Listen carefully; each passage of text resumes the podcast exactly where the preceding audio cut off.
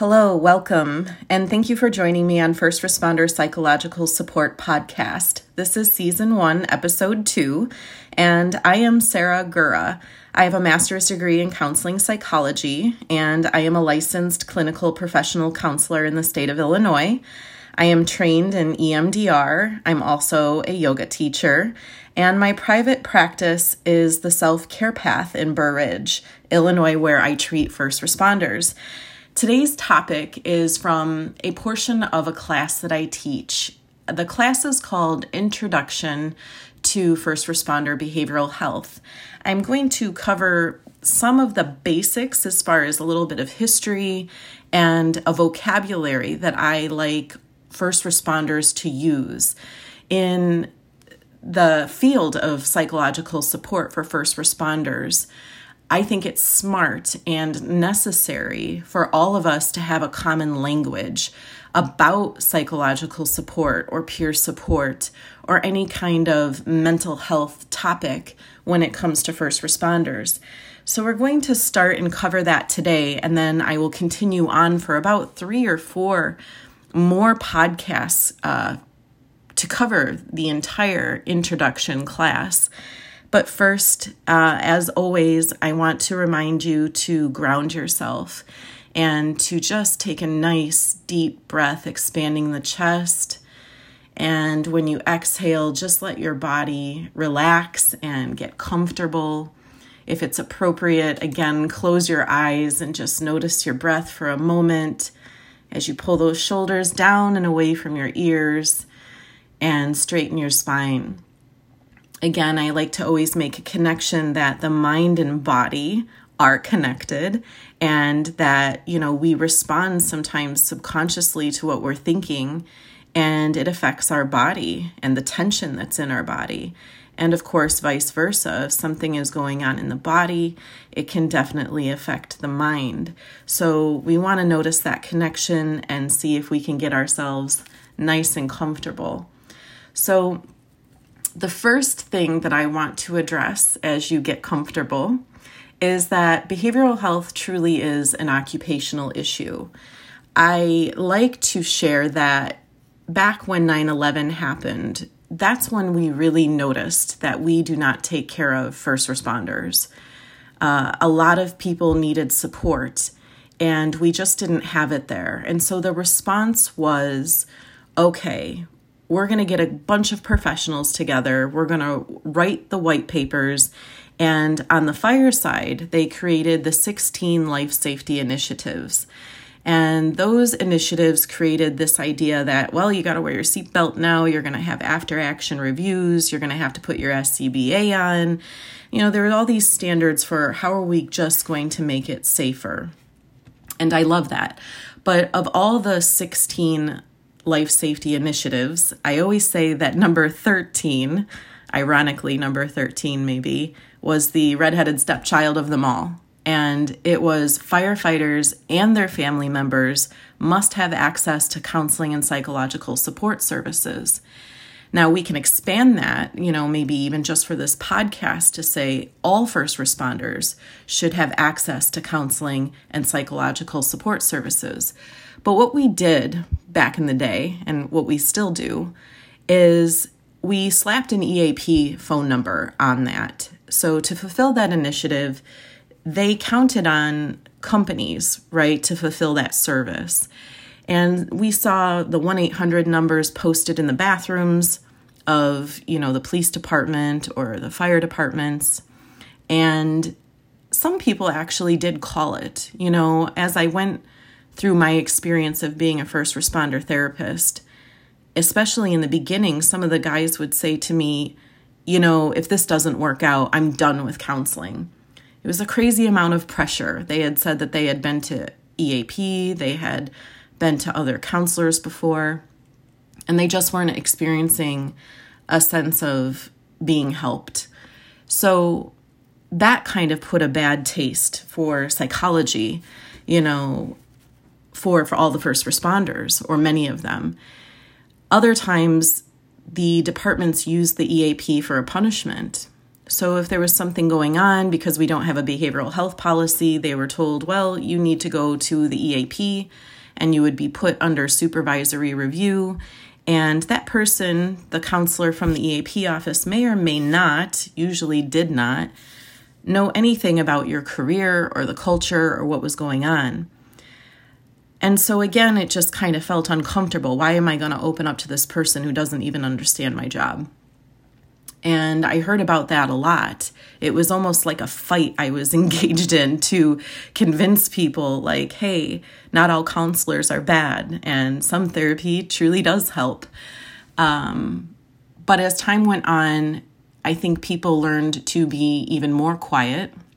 They were pretty quiet before, but with this EAP program and a supervisory review and a chance that the department lawyer would mandate some sessions or something like this, people were feeling pretty uncomfortable.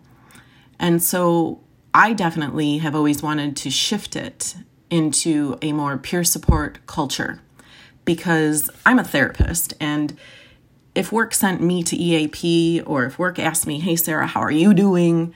I don't know if I would really answer that honestly. You know, I'm not going to say, "Well, you know, I'm having an affair, thinking about shooting myself, I drink too much, the usual. Like, no, nobody's gonna say that. So we have to create a culture. And when you create a culture, you need a language to talk about the first responder experience when it comes to mental health, behavioral health, psychological well being, all these things. And of course, you know, if you get to that point where something's very severe, you, you have to just explicitly use the language and talk to someone that can help. But for the most part, the way to prevent some of the things getting to that point will be that we have a safe culture within the first responder world to talk about the mental, behavioral health, psychological issues. So it is everyone's responsibility, right? So from probie to chief we need to be talking about first responder behavioral health. And that is because it is a safety necessity and value. Now, I know that you might have to every other year, or maybe it's every year at your department, go to the department doc and they're going to check your heart, your ears, your eyes, you know, make sure that you're physically healthy. You might have to do a fit test or walk on a treadmill or do a plank or whatever. But we don't ask how are you doing? And once again, it's because I don't think you guys would answer honestly. Uh, it's too scary, it's too risky. We don't have a policy that says, well, this is what we're going to do if you say this or that. But we certainly have a policy for what happens if you're high blood pressure or if you have some other physical issue. So I am a huge advocate for creating a behavioral health policy. Uh, but again, it's really scary and nobody wants to commit to that quite yet. But it is, it, and it would be there to protect you. And in a future podcast, I'll be talking a whole lot about first responder behavioral health policy. Um, but I want to move on and talk about four categories of issues that have not changed for me over the last 11 plus years in dealing with first responders. And the first one, of course, is we are still trying to understand how to prevent suicide ideation, suicide attempts, and the completions of suicides for first responders. And I know that I rely heavily on Jeff Dill of Firefighter Behavioral Health Alliance to tell us, you know, what is actually and really going on because he tracks all those firefighter suicides nationwide. And what we see, of course, is that you are more likely to die by suicide than you are a line of duty death. And you guys are all about safety. You're always preaching safety. What's the safest way? What's the protocol? What's the SOP or SOG for this and that? And yet, the thing that's most likely to kill you, you have no policy for, you have no prevention training, and uh, I think it should be in your ATPs, your annual training plans. I think it should be discussed and talked about professionally. And once again, when it comes to psychological support, uh, we shy away from it. And if we don't shy away from it, in my opinion, Illinois is damn near hostile about it and completely unethical, which that's another future topic I'll be talking about.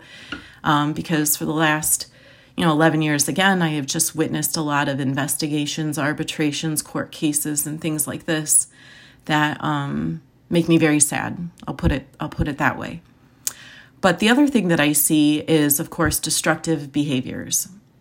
Uh, first responders when they are upset and they're not feeling good they get destructive and there's anger there's drinking there's zoning out in video games for hours and hours. Uh, there's going on golf outings or staying away from home and isolating yourself. There's just these behaviors that are counterproductive to what it is they really want to have in their life.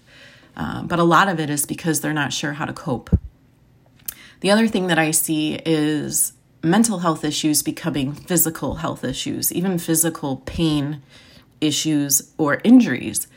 And what's sad about this is you're you don't listen to your body until the second or third alarm goes off, as I like to say. Guys will come in and tell me, you know, I have migraines, I have this stomach problem, I feel shortness of breath in my chest, and we've ruled out all these physical health issues. And the other thing that I've seen is, of course, as we do the counseling, as we do the therapy, a lot of those physical health issues get relieved. And so I can't help but notice the connection of the mind and body. And to know that when you're constantly dumping cortisol and stress hormones and other junk into your body, because the sympathetic nervous system is just activated constantly, you are going to create this inflammation in your body. And of course, we know that inflammation causes disease. And so, as you age and as you approach retirement and in retirement, some first responders find their mind and body not prepared to enjoy life, even though they spent their whole life fantasizing that someday they would be happy and that someday should be in retirement, and then it comes and it doesn't feel that great. So we need to start talking about that as well. And then, of course, the actual on the job errors that I see. That's the fourth issue. I have a group of guys who, again, I would call high functioning. Sometimes they are perfectionists. They don't want to do any harm. They want to be of service. Again, they're helpers, rescuers, savers, and protectors. And yet, when they make an error on the job, and I talk to them about that, like, how could this happen? You know, uh, just your baseline usually, probably wouldn't allow that. And that's when they say something like, Man, Sarah, I'm going through a divorce, or my kid just got on an IEP, was taking medication. My mom got diagnosed with breast cancer. You know, I'm so busy. My dad can't cut his own lawn anymore, so I'm going over there and cutting his grass and cutting my grass. And you just can hear all the different ways that they are taking care of everyone but themselves. And then all of a sudden, somebody is parking an ambulance and the door was open and they blow that door off.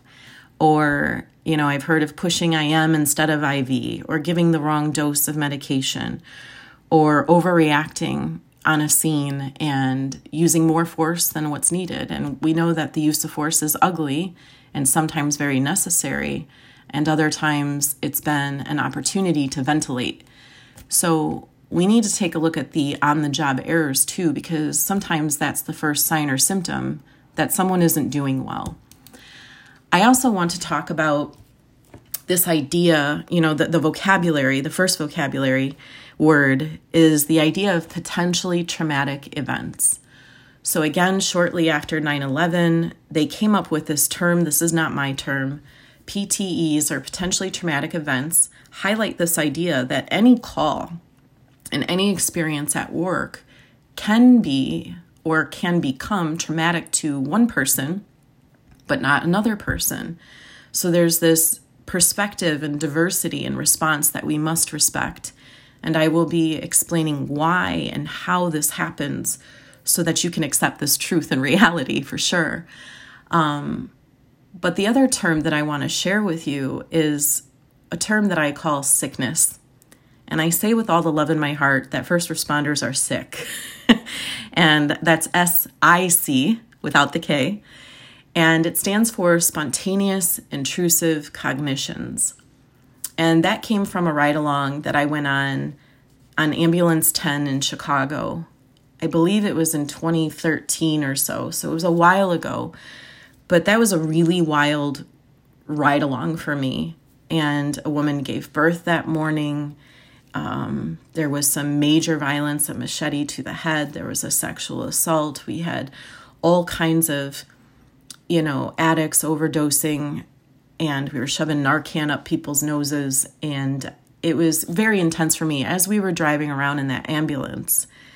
I remember the paramedic talking to me about so many other things that had happened in that city that he attended to, you know, from a stabbing to a terrible car accident and how many people had died in a particular building that we were looking at. And when he pointed out another building and said, you know, this is that bipolar lady that doesn't ever take her medication, you'll probably see her around dinner time.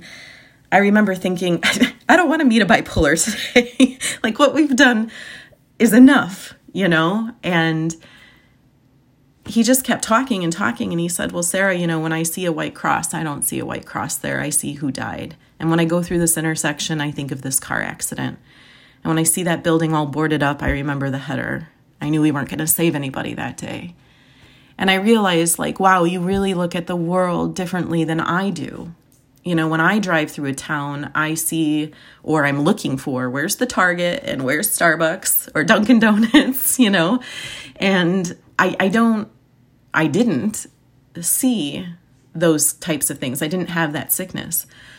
Of course, um, over time, as as a first responder therapist, sometimes now when I go through a city, I go, "Oh, that's where that suicide was, or that's where that shooting was," or I drive into a town and I'm like, "Oh, that's where this fire happened," and so that sickness is very real. It could be just passing through your mind and you, you don't even notice it or you know or you do notice it and it adds up um, certainly your spouse may not know at all that that's what's on your mind when you're crossing that space but it's definitely a, a term that's trying to identify or validate that this particular experience of just looking at the world a little differently because of your exposure so speaking of your exposure i like to talk about your job description for just a moment and i know it says beautiful things on that village paper, you know, or your city paper. It says something like, you're a public servant and you're here to rescue and save and protect and do all these, you know, fabulous things. But as the therapist that treats first responders, you've heard me say before, if you listen to my first podcast, that your job description is human illness, human suffering, human death, human stupidity. Human stupidity and sometimes more human stupidity. Sometimes I can't believe uh, the shit that people do. But on top of all that, then property destruction. And of course, now we're asking you to handle spotlights and criticisms and do it well with, without responding or reacting in anger and frustration. So, the job description itself is pretty intense when we look at what are you actually doing for a 20 plus year career and we all know those tier two guys uh, have a longer job, right? a longer stay or tour with the police and fire departments. So the exposure to all this chaos and all the egos in the world is pretty intense, it's frequent, and it has a long duration. And so, what I want to do is go right from that to some suicide psych education. Because again, this is you know what's happening and what seems to be the, the biggest danger in your lives in your career lives so what i have learned to do is to divide suicide ideation into four parts because nobody was admitting that they were suicidal. They wouldn't talk about it. They thought, if I tell Sarah this, then I'm going to be hospitalized and that's going to mess up my job and they're going to think I'm crazy. And that's not the scoop. We're not going to take your FOID card away. But what happens here in first responder world is I have to take a look at where is the risk and I'm going to share how I look at the risk with you. So, the first level for me of suicide ideation is called a suicide fantasy. So, the suicide fantasy, I think, happens to most responsible adults. and nobody's comfortable admitting that. But if you are a responsible adult and you worry appropriately about the shit that has to get done in a day, at one point in your life, you may say, Man, I could just jump off a bridge, or Man, I could just shoot myself. But you don't mean it, you have no plan. It's probably your sarcastic or dry sense of humor. However, I do put you on the spectrum at that moment because that's when subconsciously you just are now consciously, right? Subconscious is moving to conscious that you're overwhelmed. You're noticing that there's something about life here that doesn't feel that great. So, that suicidal fantasy we can discuss and talk about, and I've certainly helped and addressed that with many first responders. But I find myself talking about suicide the most at the second level. So, the second level I call passive suicide ideation. This is when you're most likely to tell me that you've been thinking about death a whole lot more and it bothers you that you're thinking about death, which is a good thing that it's bothering you. And you might say something like, Man, I know I could shoot myself. I know I could hang myself. I know I could die of CO poisoning relatively fast. And it's a scary thought to even be going through those options. But again, I find that this is when you are most likely to talk to me about it. And so I want to share that with you. And there is no hospitalization. We can talk about it. I can help that. We can work through it. Now, this, the third level is more dangerous. And the third level is when I experience, you know, first responders telling me what happened in hindsight. So they're not going to tell me before and they're not going to tell me during.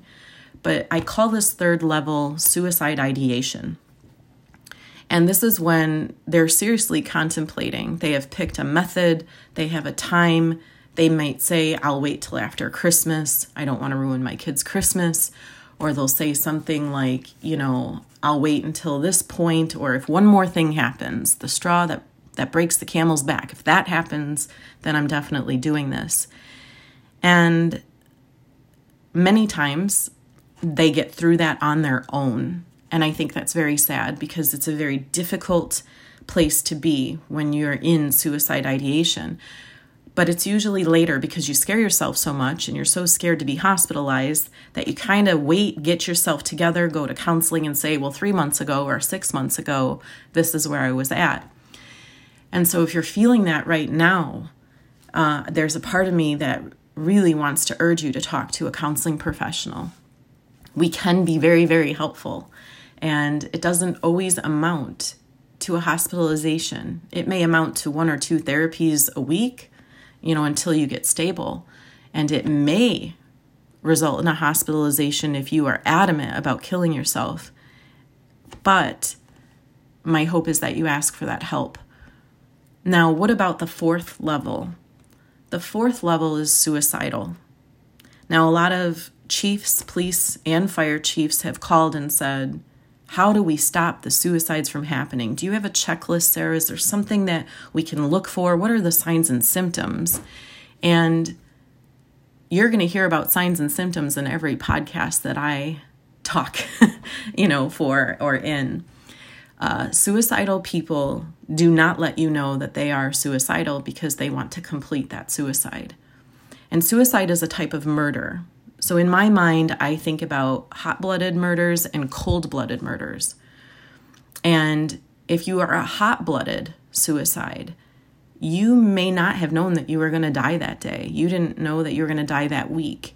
Maybe you were unstable, maybe you were very overwhelmed and stressed out, but a hot blooded suicide is very reactive, it's very emotional. And the reason we can't stop a hot blooded suicide is because they're going so fast and they're being so reactive that by the time we knew they were in danger, they were too far away or they had already killed themselves.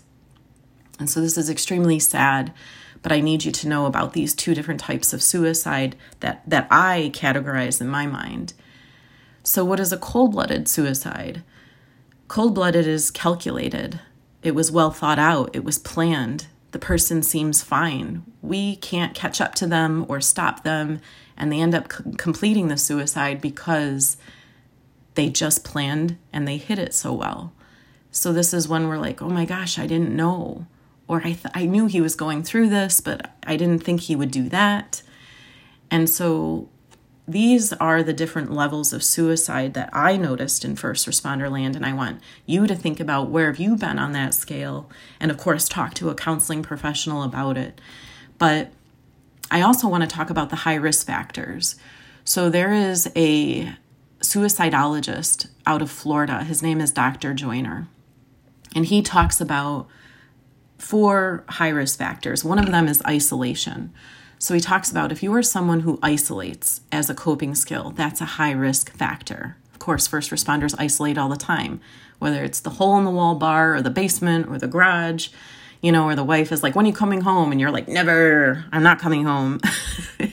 that isolation is dangerous, not funny.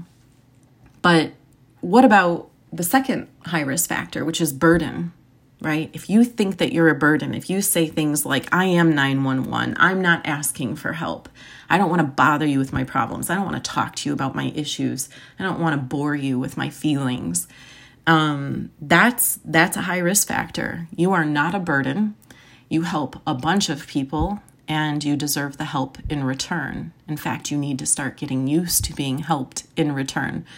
Um, but that's that's an ego issue that we'll be talking about.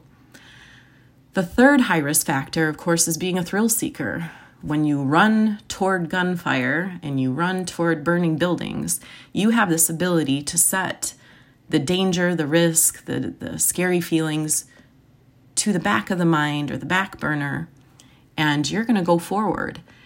And so, unfortunately, that can translate to just do it, just pull the trigger, put a baggie over your head, hook a hose to the exhaust, and uh, it'll happen faster. And I hate to say really explicit things like that, but I know that you are listening and that this is the candid and very um, real reality that we're facing. Is that unfortunately you know how to tie those knots and you know how to complete the suicide. So we have to look at that thrill seeking edge that will work against you. It works for you in the job, it'll work against you in your personal life. Now, the fourth high risk factor is the ability and the means to do it. So, like I was just talking about, you have the gun, you have the ammunition, you have the rope, you know how to tie the knot. Um, all those things, having the ability, the means, being a thrill seeker, thinking that you're a burden, isolating as a coping skill, are definitely going to work against you, and we have to start talking about that more explicitly. Now, what's going to help you? in my opinion, you could take medication, you can go to counseling, you can go to group, you know, you can ask for peer support. But the thing that seems to be the most helpful is love. And you might think that that's cheesy, but if you can love someone else and they love you back, which usually results in you loving yourself a lot more, that mutuality and reciprocity in the relationship that exchanges love and gratitude and a sense of appreciation and you have value, that is going to protect you more than anything, not only from suicide, but from depression, anxiety, and suffering from trauma. And I am sure some other therapists may disagree or they might want to inject, uh, you know, inject another idea on what would help. But I really want you to understand that relationships are significantly important, that those need to be your priorities. When we look at the statistics for first responder suicides, uh, we see that there are a lot of relationship issues. It is not, oh, this call traumatized me, although those have definitely been at the root of some suicides. It's the statistics that say it's the state of their personal life, their relationships, and love. So let's also talk about the different types of trauma. So, the different types of trauma include what I would call present day triggers and old points of disturbance. So, this is an EMDR language. So, if you notice that something is triggering you constantly, I want you to realize that that's a, a trigger to trauma which I would call an old point of disturbance. So, for example, if the chief walks in the room and you get irritated and frustrated and you just start to feel all this anger, and it's not just about him or her, sometimes what's subconsciously or very consciously going on is they remind you of an old person in the past, right? Or a person in the past, not necessarily old. Um, or let's say you go on a call and it very unexpectedly triggered you. So that's a present day event and maybe what happened here, you know, you're responding, let's say, to a dive team call and there's a drowning and you're recovering the body, but there's an old point of disturbance where your friend drowned uh, when you were teenagers or something like this. That would be a present day trigger to an old point of disturbance, and your normal coping skills are failing. It's hitting you in a developmental way, which means your past or in your childhood it's affecting you maybe in an attachment way, which maybe it's affecting or triggering a relationship issue, or it's affecting and triggering you in an existential way. And existential is just, you know, being an existent in this world. So if you exist, you're going to deal with um, points of disturbance and present day triggers and things like that. So this is where we start to identify trauma and how it's filed in your brain and what's going on with you. And I will talk more about that when I discuss EMDR in the podcast, but I want to move on to the idea of acute stress disorder which is basically post traumatic stress disorder within a month's time. So, if within 30 days you have all the symptoms of PTSD, you have had acute stress disorder. And I'm going to explain what those symptoms are in just a moment. But for the most part, I know that most first responders are always in recovery of acute stress disorder. And you do recover. You might have a bad call, it takes you two, three days, maybe a couple weeks, but eventually you kind of find your normal again and you move on. The point being is that first responders experience acute stress disorder fairly often. So, what are the signs and symptoms of PTSD? Uh, number one, it has to be a life threatening event. It's either witnessed or it's personal, so it could be your life or their life, and it's all based on your perspective. It's subjective. So if someone else says, well, that wasn't life threatening, it doesn't matter. If you think it was a life threatening event, then this is the first criteria for PTSD. The second is that you have these intrusive thoughts about it. So you're in the hamster wheel, even though you don't want to be thinking about what happened or this particular memory or incident, you just keep finding your mind going back to it over and over. So that's an intrusive thought. And then, of course, there's avoidance attempts when you're trying to avoid the memory or the intrusive thinking, but it's just not working. So we have life threatening event, intrusive thoughts, avoidance attempts. When that doesn't work, the fourth criteria is you get negative cognitions. And cognitions can be thoughts, feelings, body sensations, ideas, and it starts to affect who you are and how you feel. So, of course, that negativity could lead to what we call hyperarousal. And hyperarousal is when you, you're jumpy about it, and you could be jumpy about it in your own way. There's many ways that we can be um, triggered. So I just want you to notice if, yeah, when I hear that kind of call or when I notice this type of present day trigger, this is the response in my mind and my body about it. That response or that reaction could very well be hyperarousal. Now, one thing that I want to be very specific about is that there's something called qualifier in diagnosing PTSD. And in my experience over all this time, I think that there is more PTSD with delayed onset than there is PTSD with just immediately. You know, that happens acutely.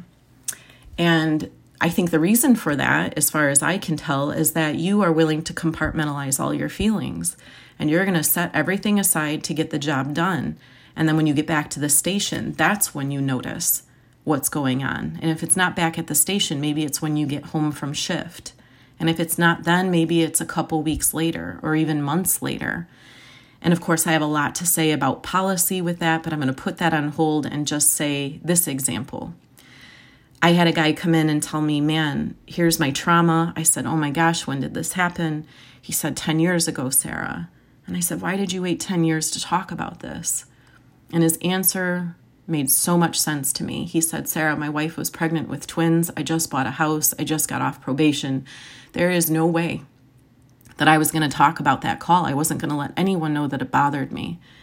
And so this particular guy, like many others, waited and waited and waited until his mind thought it was safe, right? And he thought it was safe 10 years later to talk about that trauma. And again, when it comes to policy, we don't acknowledge that.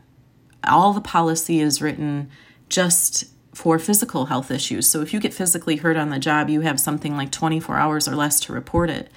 Um, but if you twist an ankle, you know you twisted your ankle and you can report it.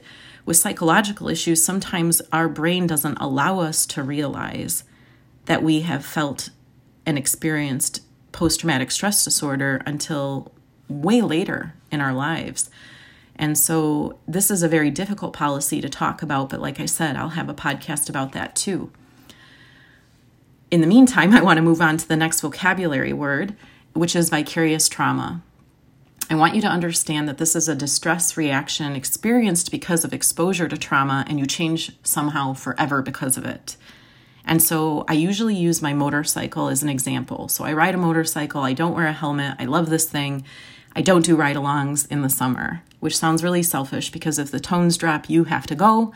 And I, I wouldn't want to go on a motorcycle crash because, once again, I don't want to wear a helmet and I don't want to sound like a first responder. And first responders sometimes say, Yeah, sir, I saw this crash and I sold my bike, or I saw this incident and I changed and I, you know, I wear a helmet now, or whatever. And I totally understand that. Let's not send me any emails about helmets. but I want you to think about a vicarious trauma that you may have experienced. What was a call that changed you forever? Because you empathized and you had a distress reaction because of it. And whatever that is, we call that vicarious trauma. And I need you to know that vocabulary term.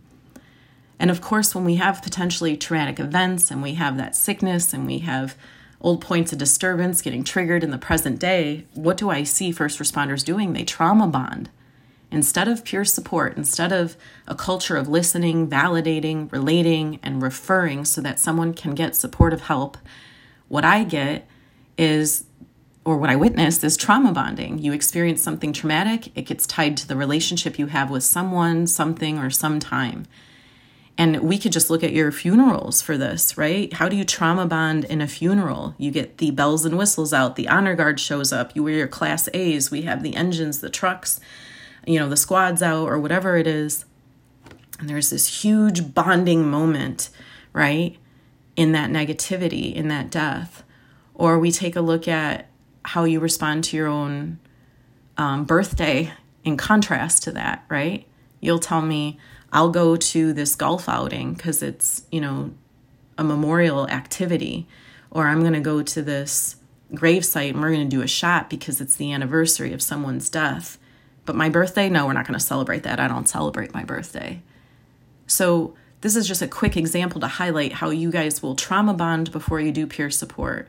You will bond in negativity before you will allow yourself to be happy. And sometimes it even amounts to, oh, you know what? I see this nurse, I see this nurse in the ER, never really thought anything of her after this terrible call. Holy crap, she's kind of cute. And boom, before you know it, you're having an affair. you're like, what am I doing? I'm married, I have kids. She's married, I she has kids. Uh, what are we doing? There's trauma bonding in the negativity. Um, we also trauma bond by joking around. And sometimes when it goes too far and it's not funny anymore, that's another trauma bonding activity. Or when you've been in a fire with someone and you just look at them and you're like, man, we don't even have to talk about it. We connect. We connect through this terrible call. I would love for you to instead communicate. I would rather you listen, validate, relate to one another, start referring if you need the help instead of just holding on to the trauma. So, what happens when we don't do that, when we don't do peer support and we're bonding in negativity, I see a lot of empath fatigue. So, an empath is someone that has empathy for others, they can put themselves in other people's shoes. And sometimes in our culture and society right now, we, we think empaths are just a wonderful thing, and in many ways they are. But I see the empathy, empathy in first responder land as codependent fatigue. And codependency is when you take care of the needs, the wants, the preferences of everyone else except for yourself. And you drain yourself this way. It's emotionally exhausting. And when you are constantly experiencing the trauma of other people, that's that human illness, human death, human suffering, human stupidity, property destruction, you're going to get emotionally exhausted from that. So if you have codependency fatigue, that's another reason maybe to ask for some help or to do some reading or self help in some way so that you are not so fatigued by life. The other type of fatigue is compassion fatigue, and this is when you emotionally get exhausted from the constant demands of helping and caring for other people. So maybe it's not that you're you won't meet your own needs, wants, and preferences. It's just that you are constantly uh, taking care of other people. It's part of being a provider or a parent or a spouse and a first responder. It's almost like no matter where you go, somebody needs something from you. And so we need breaks from that. And compassion fatigue isn't unique to just first responders. Doctors, nurses, therapists even can feel compassion fatigue. And so I want you to think about this. I was teaching once, and a firefighter said to me, You know, Sarah, a construction worker is going to swing their hammer for 20 plus years, and if he doesn't get calluses on his hands, he's not going to be able to do his job. So this is all I have. I kind of got like this mental callus going on.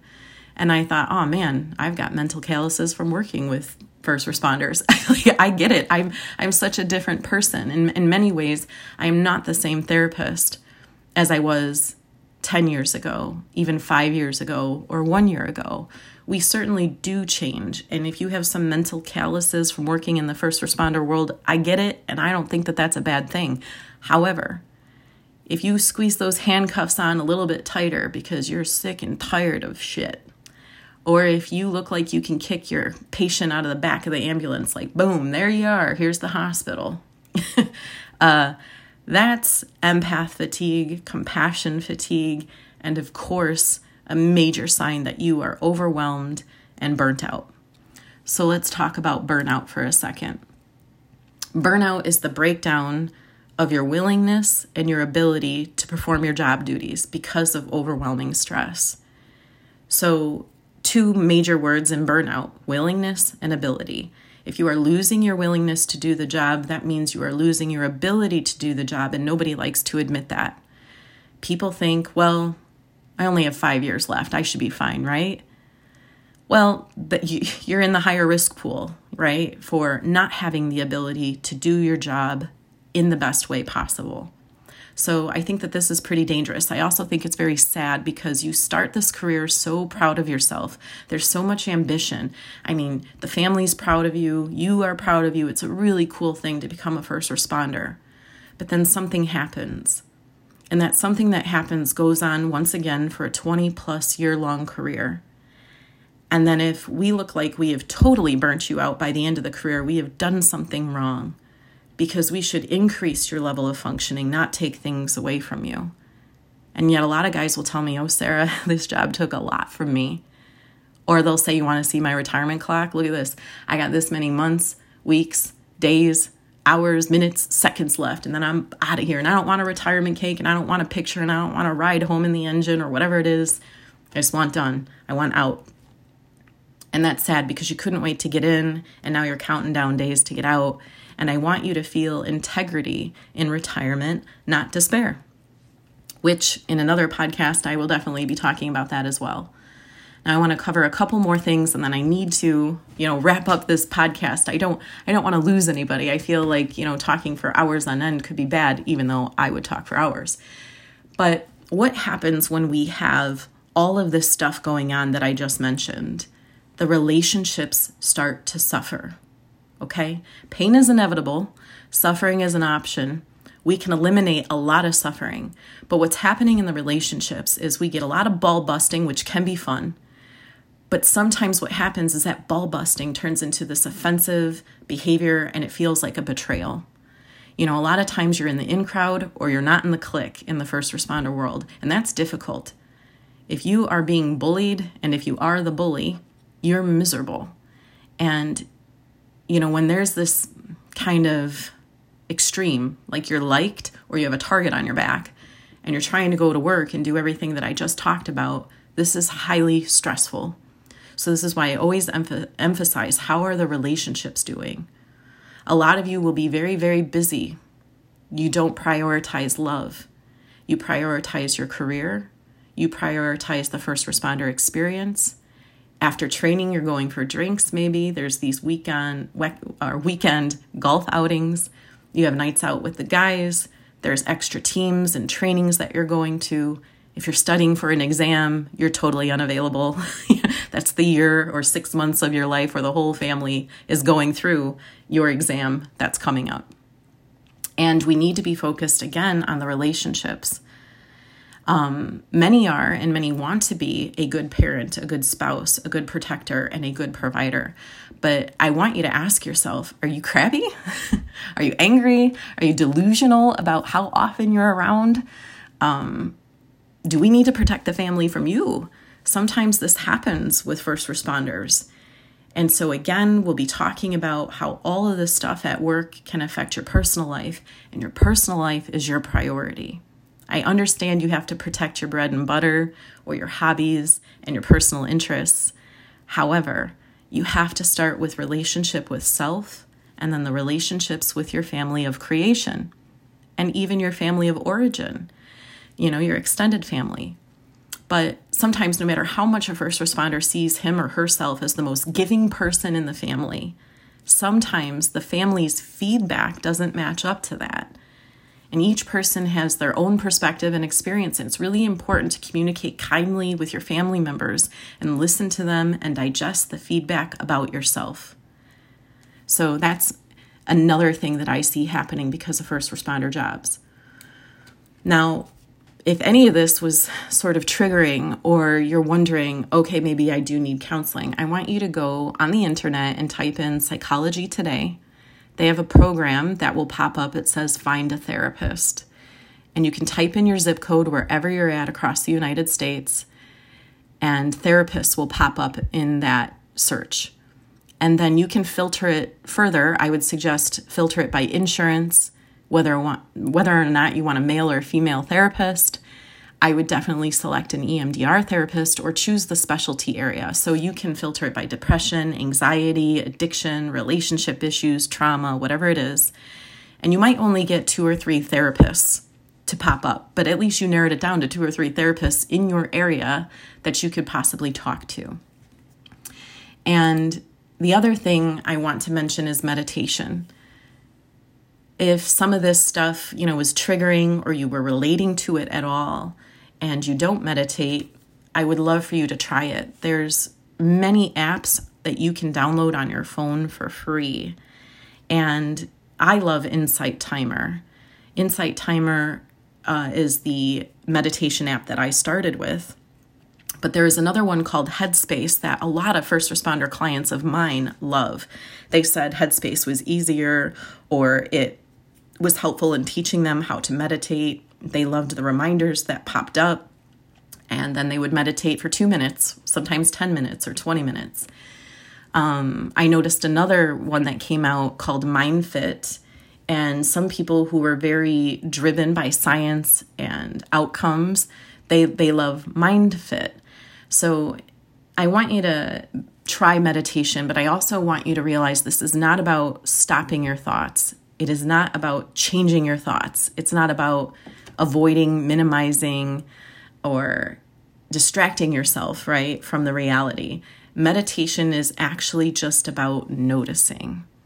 And so, if you are going to turn your timer on and meditate for the first time, sometimes it's kind of painful and difficult, right? It's not very comfortable at all the first time I meditated, I was like, oh my gosh, is that the contents of my thoughts? Like, is this what I'm going to have to deal with? Yes, that's what I had to deal with.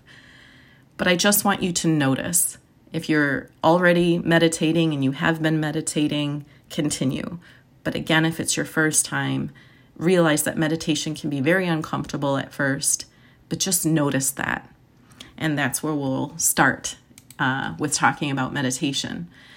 I what I want to do right now though is just thank everyone for listening to this First Responder Psychological Support podcast. And again, my name is Sarah Gura. I'm a licensed clinical professional counselor in uh, Burr Ridge, Illinois at the Self Care Path. And I'm going to sign off the same way I did for the first podcast, which is do life so it doesn't do you. and take good care of yourself, stay very safe. And the next podcast, I'm going to be focusing on all the individual signs and symptoms that happen because of some of the things I talked about today. So we'll be going over thoughts, feelings, physiological responses, social responses, and spiritual responses or reactions to the different types of trauma and experiences that first responders have. Okay, take care. Bye bye.